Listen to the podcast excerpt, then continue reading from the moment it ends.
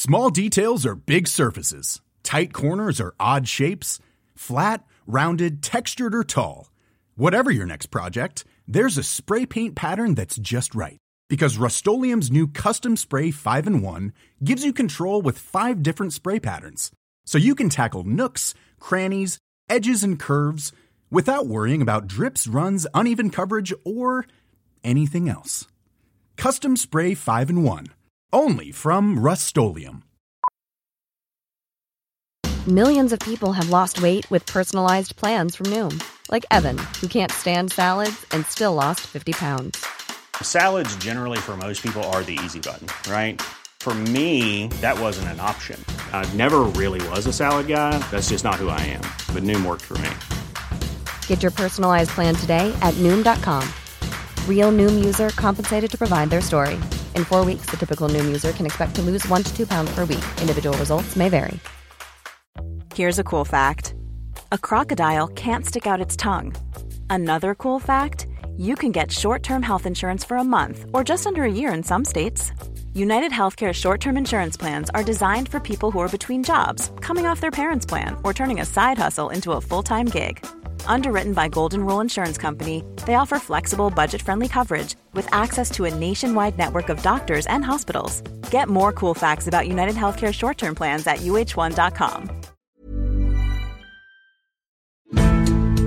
On Gone Medieval from History Hit, we set out to solve the biggest mysteries of the medieval age. So many of these travellers who went out looking for Prester John, what did they think they were hearing? Using science to identify our buried ancestors genetic signatures found in present day Ashkenazi Jewish populations were shared by the genetic ancestries we found in these individuals. And reveal the answers to centuries old riddles.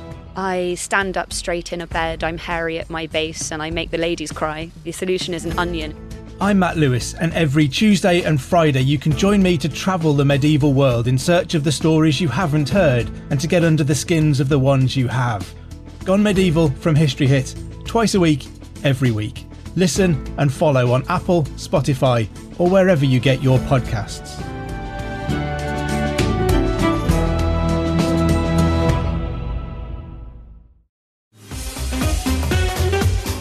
Hi, this is Cunning Cast with me, Tony Robinson, and this is probably the nerdiest thing I've ever said in the world.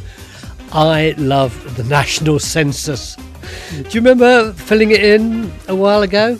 I certainly did mine. I said that I live with my wife and my dog and had to fill in things about age and ethnicity. And I don't think I'd ever been asked before about my sexual orientation. I've filled that one in. And all that data that we shared, who we live with and everything, has been crunched by the clever people at the Office of National Statistics. And this is perfect timing because we've not only got the 2021 census, we've got the 1921 census that is just becoming available to us. All the details about that, and the clever experts at the National Archive have been working on that. So I thought it'd be really smart if we could reflect on the similarities and changes that we see from the census now and 100 years ago. So I'm going to nose around that census data and find out what it says about us and indeed why it matters, because I really think it does. Melissa, my producer's here for a chat as usual. Hi, Melissa. Hi, Tony. So, well, you've kind of said why the census. You're a ner- you're a secret nerd. Is yeah, right? yeah, yeah, yeah. But if you think about it, it's like the census is taking a snapshot of a whole country on one day, and you've got the, that, those snapshots 10 years apart.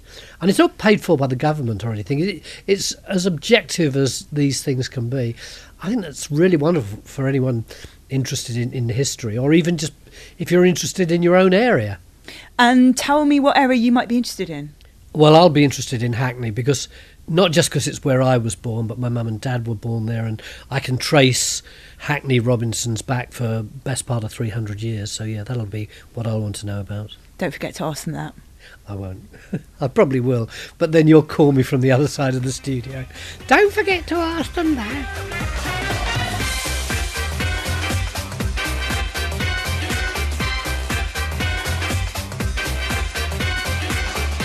You might think that the census is something that is only for nerds. Well, you might be right if you think that, and that there isn't much to say about it. But honestly, we all got here about 20 minutes before this podcast was due to start, and we all just sat down and have been talking to each other about the census. For those of you who don't know what it is, it happens once every 10 years. It's like a kind of snapshot of life in our country, like as though someone's taken a picture on one day in a particular year. And I'm just rifling through my notes. See how unprepared I am, just because we've been talking all the time. Uh, Jon Wroth-Smith from the Office of National Statistics and Jessamy Carlson from the National Archive. Am I allowed to call you Jess? Yes, that's fine, thank you. Great. Uh, Jon, can you explain in a bit more detail what the national census is, and then I'll explain why I love it so much. The census, you described it really well, actually. That snapshot in time that gives us that picture, and it's. I always think that that ten year cycle of a ten year picture is a really nice sort of time frame to, for, for things to have to see change over time. But it's basically why we run a census is very much about um, providing local services and planning and making sure that we're making decisions as a country, both sort of in the public sector, but also in the private sector, to be able to make decisions about where services go. But you're not bossed about by the government when you formulate this, are you? No, 100% we aren't. So every at the start of the census cycle, we consider what questions we should put on the census, and we do an engagement exercise where we ask the public and government departments and, and everybody who wants to participate what we should collect on the census. We've got limited space. We're not influenced by, by government at all. That is simply a, simply an exercise that we undertake ourselves, and we balance kind of user need and whether you can get the numbers elsewhere. Obviously, we're asking tens of millions of people these questions, so we can't, we don't have space for for asking everything. Generally, though, what kind of knowledge is it that that you're after from the census? The census is all about statistics and producing statistics. So it's not about making individual decisions about individual people. We're not allowed to do that, in fact. We're all basically about understanding local communities, national patterns, national trends. And what's great about the census, it allows us not to just consider how old people are, but consider in kind of different dimensions. So, how old people are, their health, their employment, their travel to work. And it allows us to do that at a really granular level. I'm going to probably make about 15 uh, pitches for people, listeners, to go and have a look at our census maps because uh, those are really exciting things that we've developed this time where people can just get into the data, go onto our website, Census Maps, dive into the numbers and look and explore the data that they're most interested in, be it decisions about whether they want to start a new shop or just interested in their local where they live or where they might be going to, where they're going on holiday or what have you. It's all about putting those data into the public domain so people can see that picture, the rich picture of, of, of where they live. Jess, how long has this census stuff been going on for? The census, as we, I guess we can see it now, really has its roots in the ones that started in 1801. So between 1801 and 1831, there was a uh, decennial census but the data was very much kept at, um, at number level. You didn't have personal information. What so was that word? Decennial. That means once every ten years. Once every ten years. Yeah. Um, so from 1841 onwards, we have the census that we we would recognise now. It has a name, it has an address, it has um, a sex. And in 1841, they first asked um, whether you were born in the county or outside of it. And then from 1851 until 1901, really the form, the household schedule that people are filling in or being helped to fill in, pretty much looks the same between 1851 and 1901. Why? What was it for? Did people think it was just snooping? Did they think that it was about the taxman checking that you were paying enough for your house? So it's much harder to get a sense of that from the records that we have for England, Wales, the Channel Islands, and the Isle of Man, which is when I'm talking about census, that the one that I mean. Um, our colleagues in Scotland at National Records of Scotland are the experts on the census for Scotland, and there are also censuses for Ireland. But the reason that it's harder to tell is that because between 1841 and 1901, when we're looking at the census, we're actually looking at the enumerator's copybooks. So what we're not we're not looking at the form that your ancestor or mine filled in at home or had helped to fill in. We are looking at a collation of those records brought together and copied out by someone else. And then from 1911 and for 1921, the record we're looking at for England and Wales is the, the individual household schedule or the institutional schedule. And by 1921, I think there were 27 different types of form, depending on where you lived, whether you lived on a vessel or whether you lived in a house or whether you were in an institution or whether your first language was English or Welsh. What do you mean by an institution? A hospital, a school, boarding school, a workhouse. So does uh, that mean you could appear on, on more than one census? The idea was that you shouldn't, that um, because as Jon mentioned, the census is a, is a snapshot in time. It is who is in that place on that night. Um, and in 1921, actually, it had moved. It was supposed to be April. The census is traditionally done in the spring. But in 1921, there was quite a lot of industrial unrest. And in order to stop that unrest interfering with the, the proper processing of the census, they moved it to June, which threw up other problems because the weather was unseasonably good on the weekend of the census in 1921, and lots of people went to the seaside. So it threw out the data, and this comes up in discussion in the Royal Statistical Society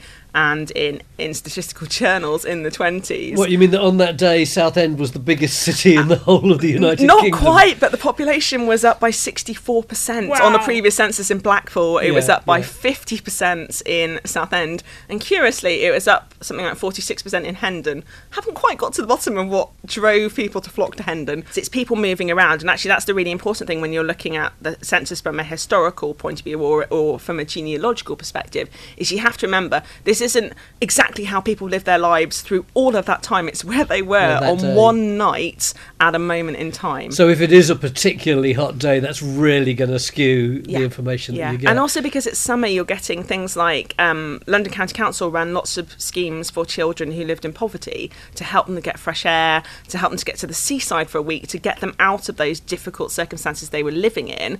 So quite a lot of those schemes are in play at that point in time because it's summer and the weather's nice. So that's the moment at which they people are away, essentially. I still haven't got a picture of why it started, what the rationale was. It's simply government wanting to know who's in the country, where they're living, how they're living, and then it's an in- increasingly detailed series of questions about what those people's lives look mm. like. So really, this is happening at the time when the craze for recording everything is going on, is that? You're recording butterflies, geology, archaeology, and even how many people there are in the street. Yeah, and that's grown over this this period of time that that type of interest. And as I said, those questions become more detailed. Although actually, the 1921 census is the first census where they've taken out questions. That hasn't happened before. Hmm. But in the 1921, sorry, in the 1911 census, they'd included a new column around marital fertility, and that was taken out. And Around marital fertility. They were What- have you got have you got fruity ovaries? well, they're interested in what life of the family looks like. So they're interested in infant mortality. They're interested in how many children are being born to marriages. So I knew that one of my great grandmothers um, was one of two children, or so we thought.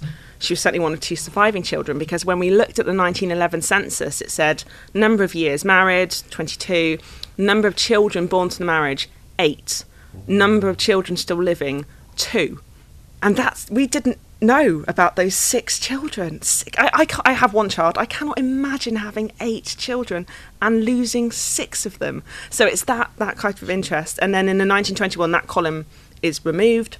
The other column, which is um, really key for the 1921 that has been removed, is what they call the infirmity column. So the column in which people could declare or have declared for them if they were infirm or blind or deaf. That's taken out of the 1921 census. Now, you would have thought that people would have wanted that because they would have wanted to know, like, uh, what kind of services those people would require. And particularly given this point in history, it's it's 1921. It's three years since the First World War has, for the large part, ended. We've just the, the contemporary society has just come out of an influenza pandemic. You would have thought that they would want to know about this, but the Royal Statistical Society was of the view that lay people could not be trusted or relied upon to impart this kind of information about themselves, and that's why it was taken out. so many times in my career, going to parties and what have you, it's this question of why we do a census, why we have population numbers, and sometimes people people's just lack of understanding about the fact that we just don't know how many people there are. We don't record where people are. People don't just know. It's not just it's just not a known number. And it's so important not just because of planning services, but also to be able to measure other things like rates of change. So if we mm. unemployment rates or what have you, the denominator, the number we're dividing by, is the number of people in an area. So it's interesting for its own right, how many people there are, what sort of people there are, but also to be able to calculate things like death rates and what have you. It's really such a fundamental part of understanding society. That's one of the reasons we get so excited about it. Well, it is if the number of people who are filling it in is high enough. Yes. What, what sort of percentage do you get? So we were supremely well chuffed about the response rate we got for the 2021 census. So 97% of people. Oh my uh, God, filled- no, that's at all. No, fantastic. it was an incredible achievement, and I think um, I think there's something about why did people fill the form in. So we we know that there was obviously there's legislation behind the census, so um, that you're required to fill it in. You're liable to a fine if you if you don't. What's the fine? It's a thousand pounds. Ooh. But more than that, I mean, uh, Office of National Statistics, we take this really seriously about how much we value the data, and we Yeah. want people to fill in the form, not feel the obli- obligation to. So, being able to describe to people the reasons why we're going to use the data, and not just for everybody, but also for particular communities. So. That's one of the things that the census is able to do: shine a light on on local area, local communities. That's Um, fascinating, isn't it? mm. It's a bit like how we controlled people's behaviour during COVID. Half of it was we really want you to do this for the good of the nation, and the other half was, however, if you We don't, you we'll fine you. And I, and I think people are increasingly concerned and aware of how their personal information is used. And actually, that's one of the things that the 1921 and the 2021 census have in common Mm. because the 1921 census is the first census taken after the 1920 Census Act, which enshrined in law the requirement to keep that personal information, that data that identifies individuals. Private, closed for a hundred years. So that's the hmm. commonality between the, hmm. these two particular So that's censuses. why we're here today hmm. talking about these two censuses that are 100 years apart because we can talk in much more detail about the 1921, but we can talk in generalities Yeah. about the 2021. But, but yeah? the legislation is still the same, and it's that piece of legislation that allows the statistical work that Jon and his team and his Mm. colleagues are working on because you are allowed to do that enough statistical work that doesn't allow individuals to be identified. Yeah, and we So- take that we take that incredibly seriously. I cannot overemphasize the extent to which the richness of census data is also a risk that we don't want to disclose personal information about people. Yeah. So we take that incredibly seriously. We've never lost census data. We've never had leaks of census data all the way back, so 200 and whatever it is years. Mm. And we take the storage of that data. When we get our census questionnaires, 2021 was different because it was predominantly online.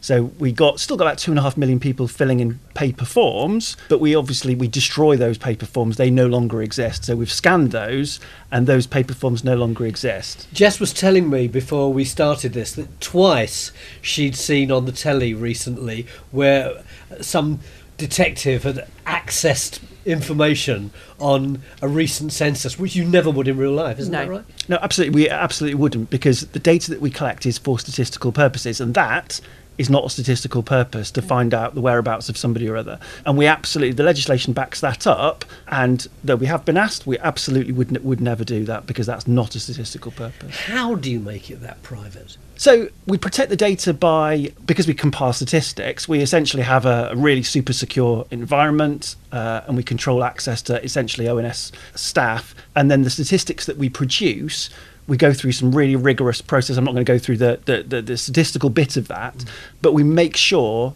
that every release that we produce is not doesn't control any disclosive doesn't release any disclosive information Yeah. and that is a challenge because a little quiz question for you here how many statistics do you think we'll produce from the 2021 census how many numbers A million? uh, 5 billion so it's a big it's a lot of numbers and we could produce more but we don't do that because we don't want to disclose information about individuals because if we did that we'd lose that public confidence In the old days, how did they collect and collate the information for the census? individual households and institutions and vessels were given by hand at this point in time a copy of the of the schedule for their their property.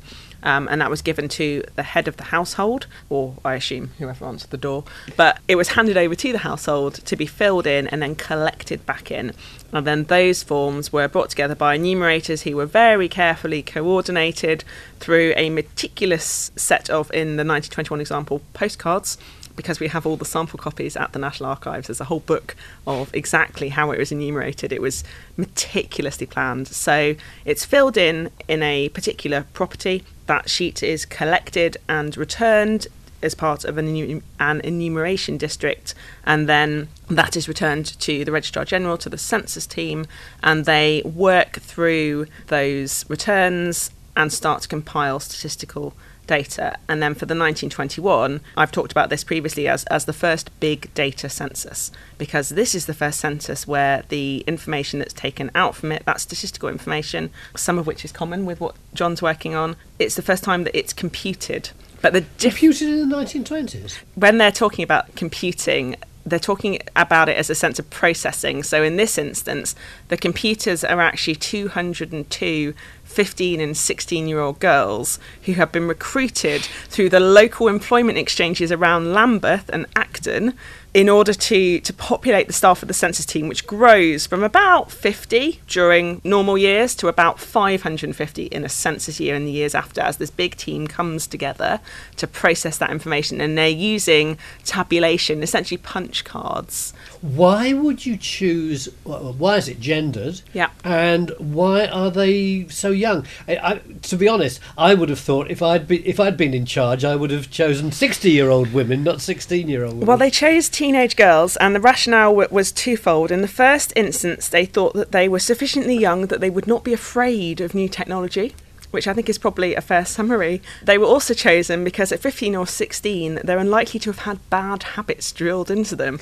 So essentially, the census team could train them up to work within the confines of the census office in the way that they, they chose to.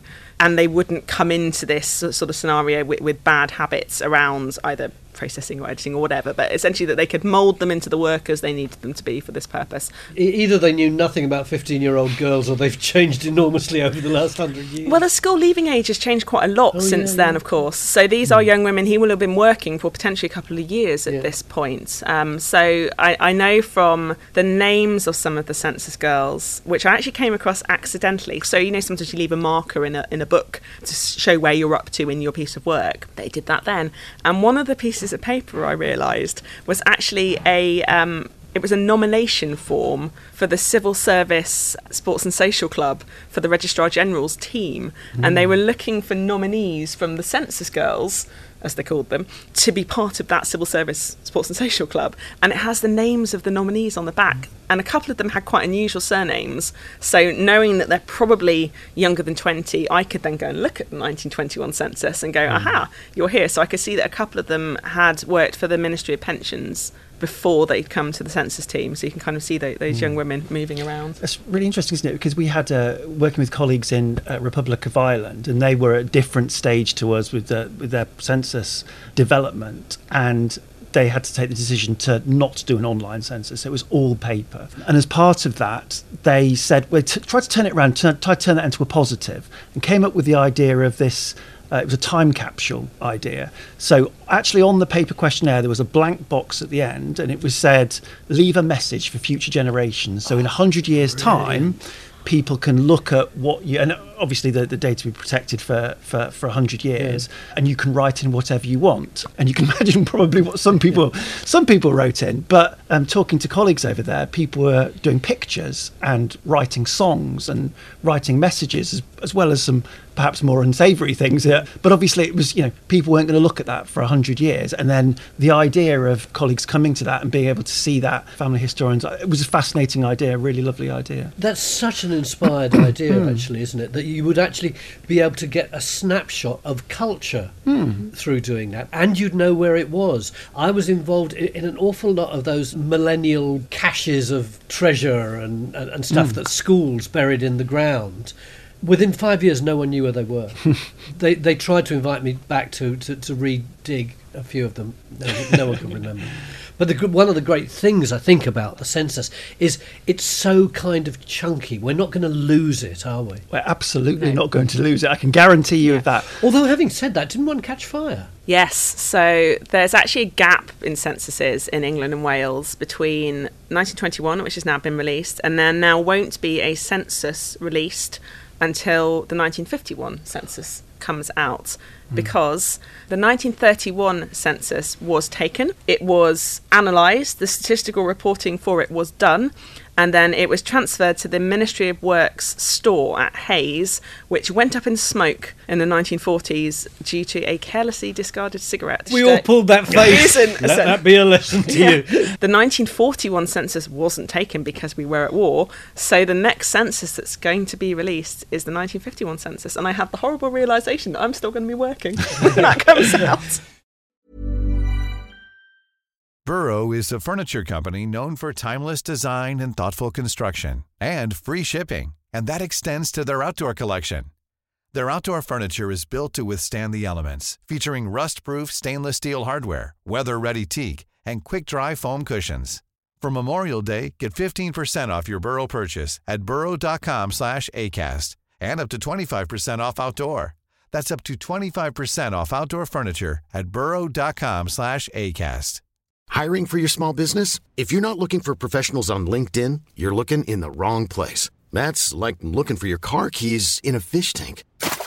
LinkedIn helps you hire professionals you can't find anywhere else, even those who aren't actively searching for a new job but might be open to the perfect role. In a given month, over 70% of LinkedIn users don't even visit other leading job sites. So start looking in the right place. With LinkedIn, you can hire professionals like a professional. Post your free job on linkedin.com slash people today.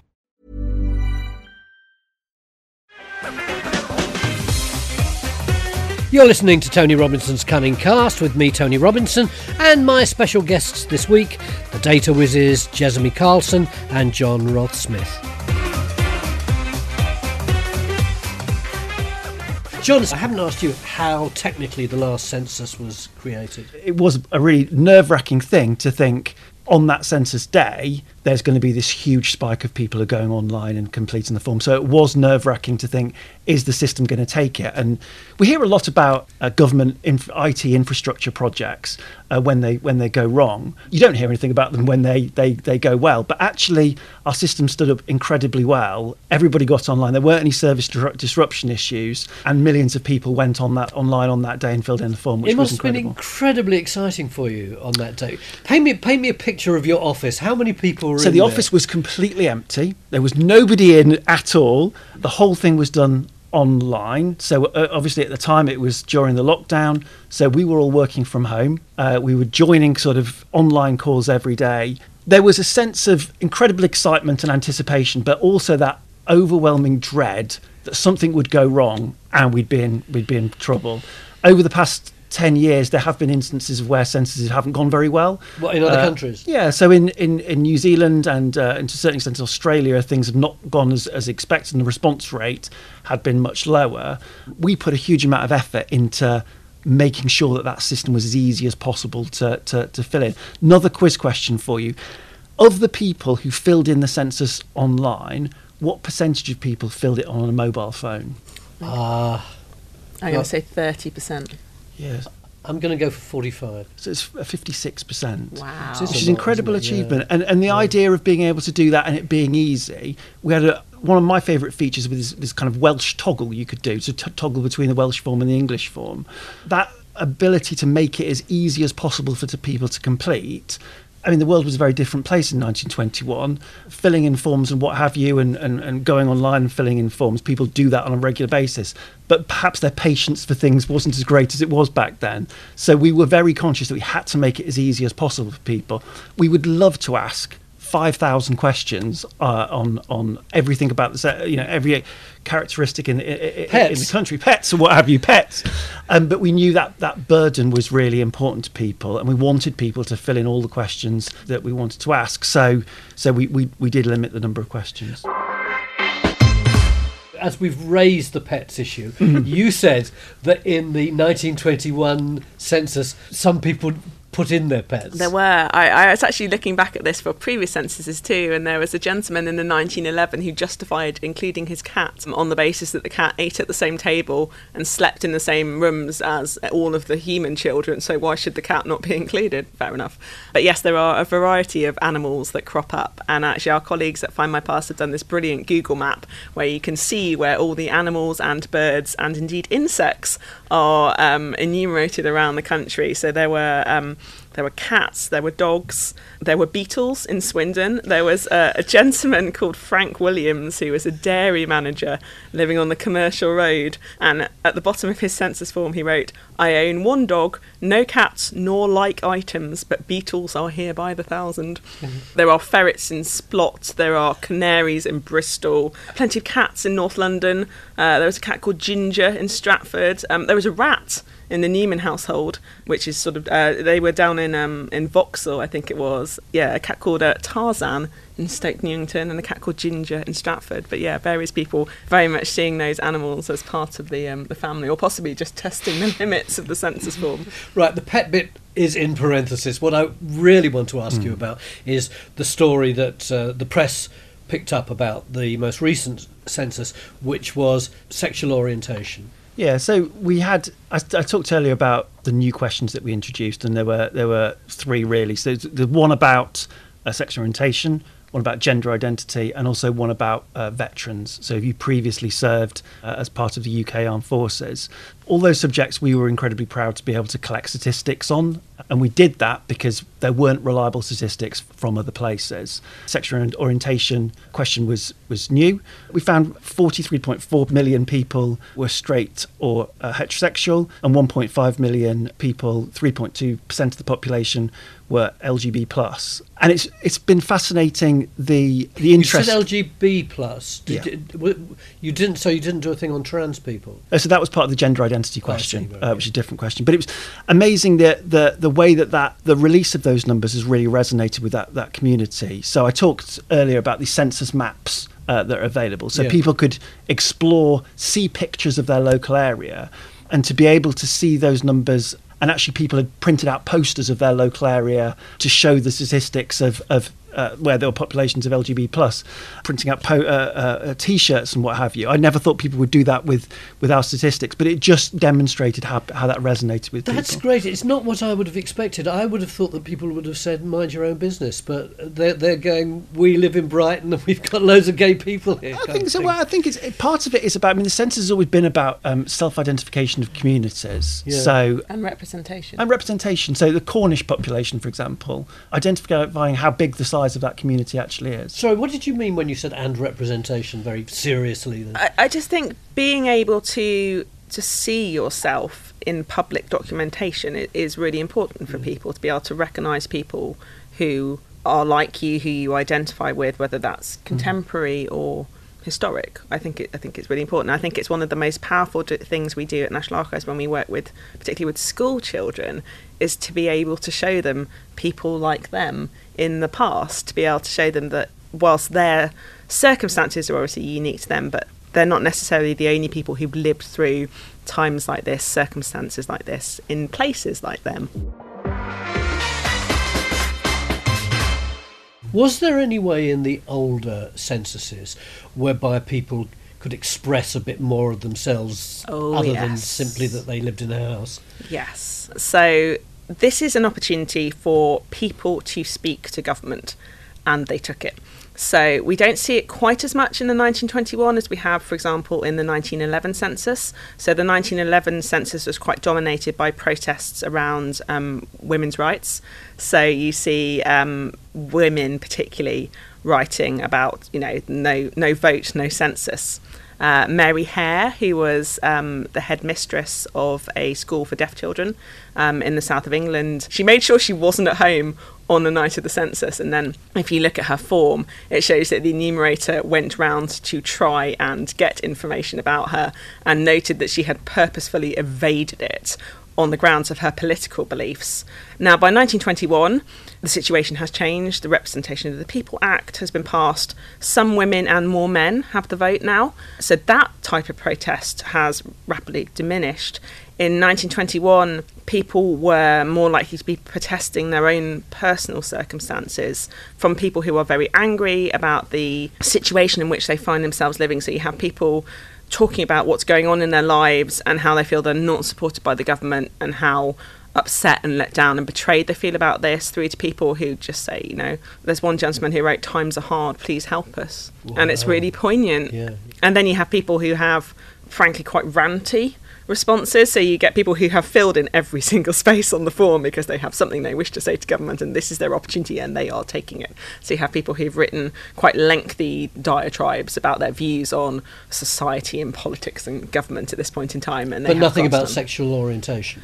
It's uh, not a question that's asked explicitly at this point, but that's not to say that we don't see people who are in same-sex relationships or who would who might identify as gay or lesbian or trans in the census because those people are there.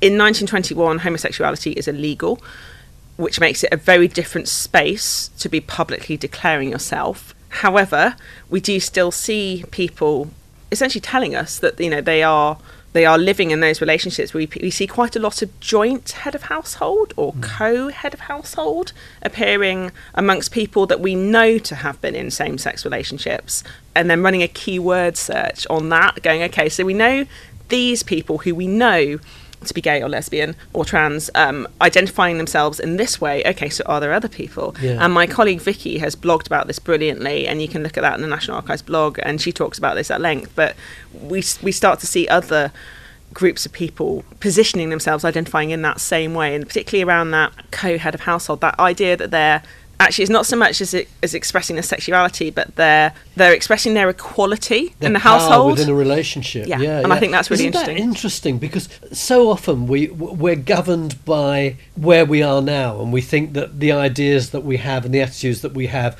are just contemporary. But the idea that in 1921 two women would say we are both in charge of this household yeah. is kind of moving, isn't it? Yeah, absolutely. What about the king? Did the king fill in the census? Twice in 1921, except it wasn't actually him, it was the master of the household. So, as I mentioned earlier, there were 27 types of census form for the 1921 census, mostly in English, but also some in Welsh. One of the options is an E form, so that's the standard household schedule for England in English. And there is one of those for the royal household, for the immediate royal family, filled in by the um, master of the household. And we can see that because on the flip side of the 21 census, you have the form and it has all the information about the family. And on the other side, it tells you he filled the form in. Um, and there's also a signature. So we know who's filling it in for Windsor Castle. So we have an E form for Windsor Castle for 1921. And then we have an III form, which is the largest type of institutional form. And I think it has 209 people listed on it for the broader population of Windsor Castle. And the King is also on that. So for the 1921, the King turns up twice. Jon, what about migration? I mean, Mm. that's like a, a, real big issue for a lot of people nowadays. Mm. And yet we only do a snapshot of one day. Can you capture a sense of what people's movements throughout the country are? The census is an incredible thing, but there's some things that it's not amazing at in terms of migration patterns over time, that the sort of ebb and flow of those migration patterns. Uh, and we do surveys on, a, on an ongoing basis, and we use other data sources to measure flows of migration. The thing that the census is quite magical about is its ability to look over time by asking that question on country of birth to say the stocktake of the population as it is today, where were people born? And you can see previous migration trends in that country of birth profile. So when we ran a census uh, 10 or 20 years ago, we saw far fewer people from, from Romania. And we know with change with the EU since the 20, 2011 census, there has been a, a, significant increase in the number of people from Romania. So, for, for example, uh, in 2001, Romanian was the 86th most common country of birth, and it's now the fourth. Uh, it's gone from 80,000 people born in Romania uh, in 2011 to over half a million people born in Romania. We can also see um, population of people from Poland, mm. so EU expansion prior to the last census, and then we can also see the kind of a longer term migration pattern. So you can see people who were born in uh, Jamaica, for example, and we can see how that's that profile's changed in terms of the people born in the UK.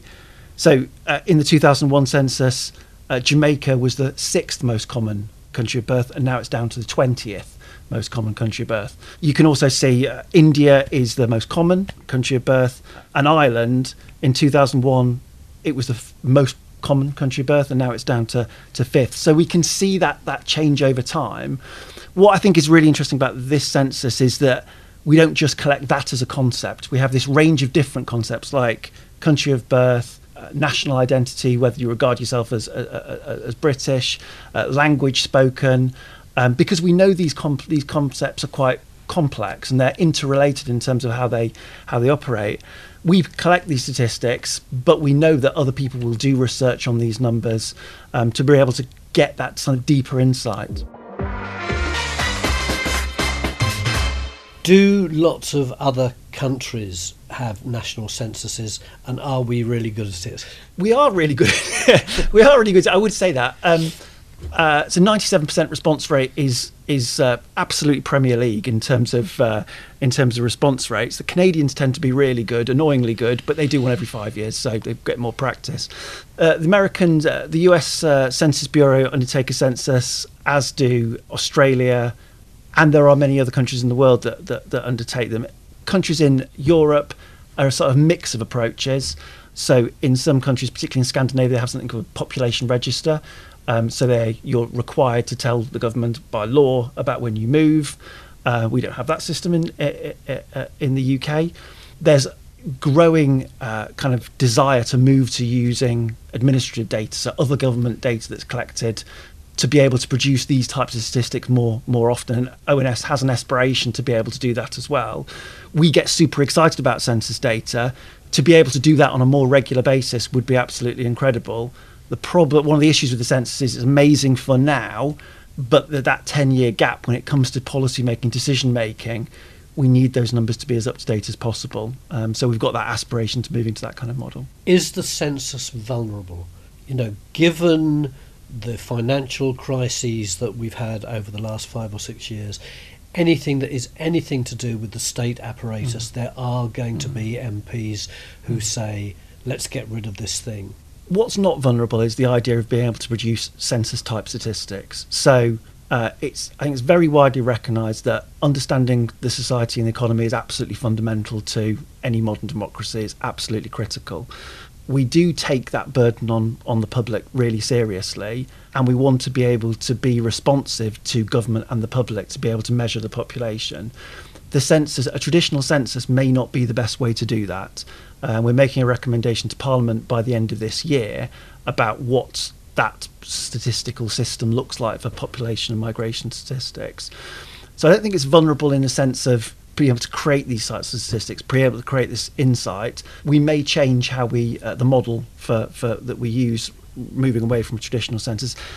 Perhaps we may we may stick to, to, doing it like that. Many other countries in the world are looking at similar sorts of approaches. I would make a plea: a that whatever you suggest to government, it remains independent because to me that 100%. is the the great beauty of it. Mm. It's not like the Domesday Book, which is wonderful, mm. but actually it was about people going looking for taxes, and the Anglo Saxons mm. did one called the Burghal Hidage, which is the, the, same thing, but it is so kind of skewed. The great thing is the mm. is the democratic feel of it, and I love the idea of having a little space where you can just say what you like. I think it's Absolutely. brilliant. We work really hard to be able to demonstrate the numbers are completely independently produced and we've got really robust methods behind them and the quality of the statistics is is is absolutely up there. Some favorite things. Jesse. I, I, know you've come in with you've got lists. with some oh yeah, Jessie's yeah. outdo me. I'll, I'll, I'll, I'll, ask you your top three.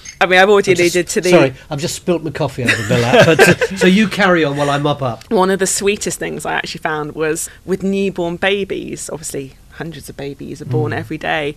And there was one we were looking at actually for one of my colleagues where we were looking at one of his um, great grandparents, and he knew that his great grandfather's birthday was Census Day, and sure enough, if you look at the census form, um, it says baby boy, and then in the age column, which was years and months for 1921, it just says baby born today, and that's quite sweet. I, I really like the census girls. I think the idea of those 202 teenage girls brought in and their role in this is just, from a sociological point of view as well as a historical one, absolutely fascinating.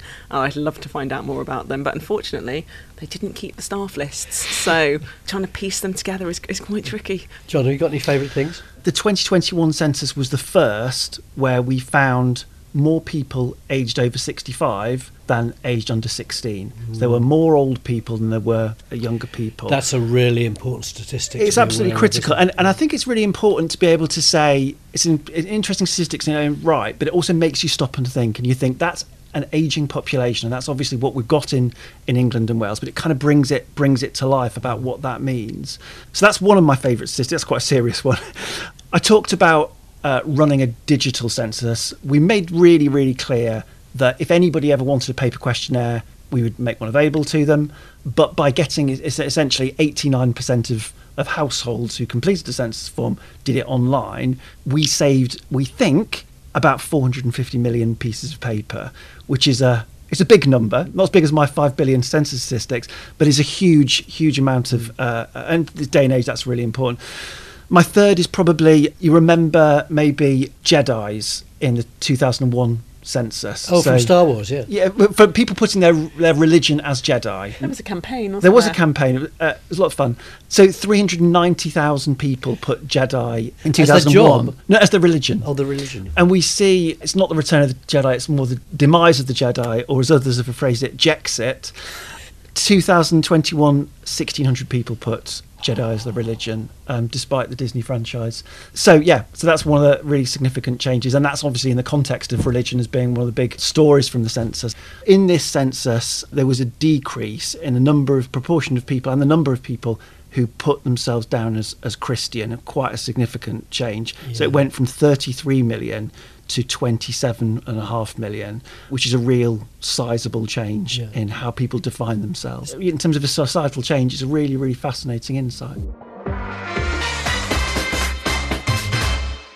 Have you done any work on my antecedents? In other words, Hackney, where I was born and my mum and dad were born. So we, I thought it'd be interesting to see how well you knew Hackney now in 2021. So in terms of the average age of England and Wales is, or median age, but basically average, uh, was 40. Hackney in 2021 was that younger or older? you Oh, younger, definitely younger. All those, uh, yeah, all those young people Hip moving people. into yeah, hip people. So it's now it's now 32. I was uh, going to say that. Oh, I, I sorry, was I- just breathing I'm in to say 32. honest, honest. I was very intrigued because when I went looking for statistics on Hackney, Hackney's actually quite mid-table for London boroughs. It's neither, you know, uh, kind of in the great heights or in the great depths in terms of most of the statistical fields that the 1921 looked at. The one where it stood out was um, it was one of the boroughs with the fewest number of flats in London. So only nine percent of buildings in Hackney in the 1921 census were flats.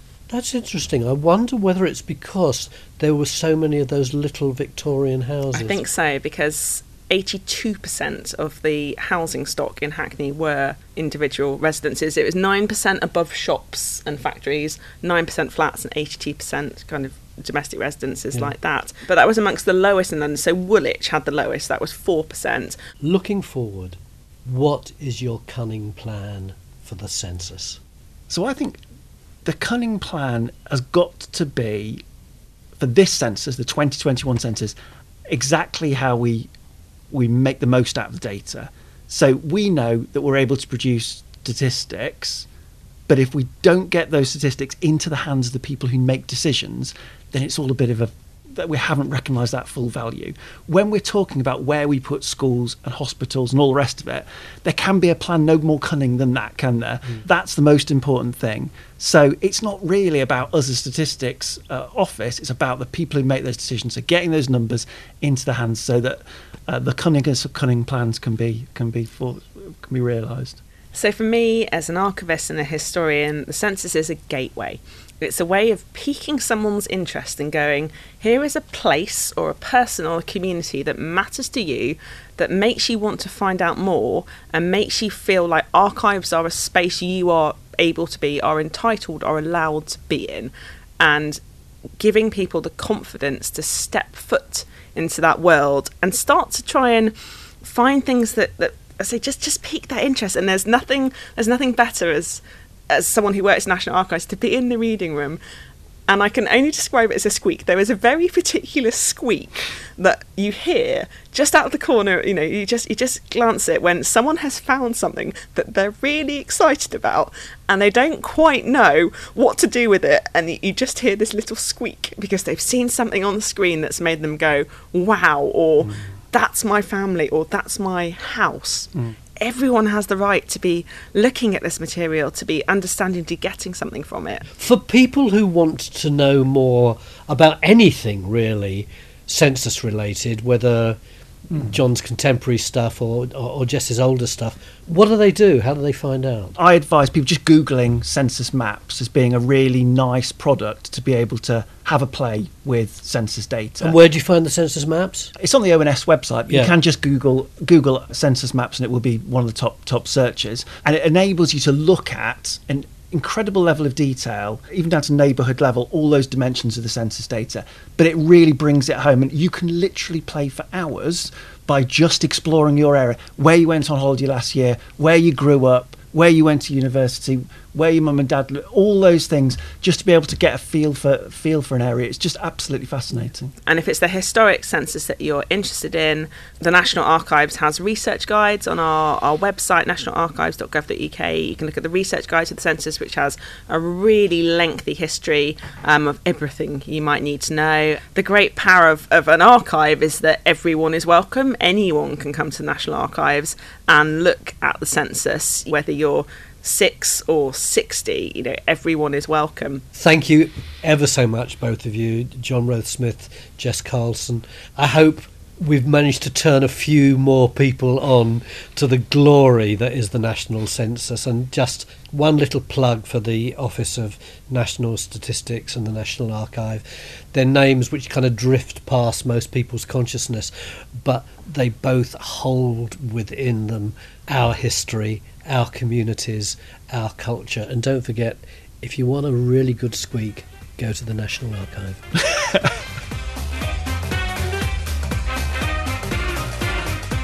Thanks for listening. If you want to join in the conversation, you can find me on Twitter at Tony underscore Robinson, and you can follow all our podcast news on Twitter and Instagram at Cunningcast Pod. And please, please, please don't forget to subscribe to this podcast so you don't miss an episode. I'm Tony Robinson. This is my Cunning Cast, produced by Melissa FitzGerald, and it's a Zinc Media production.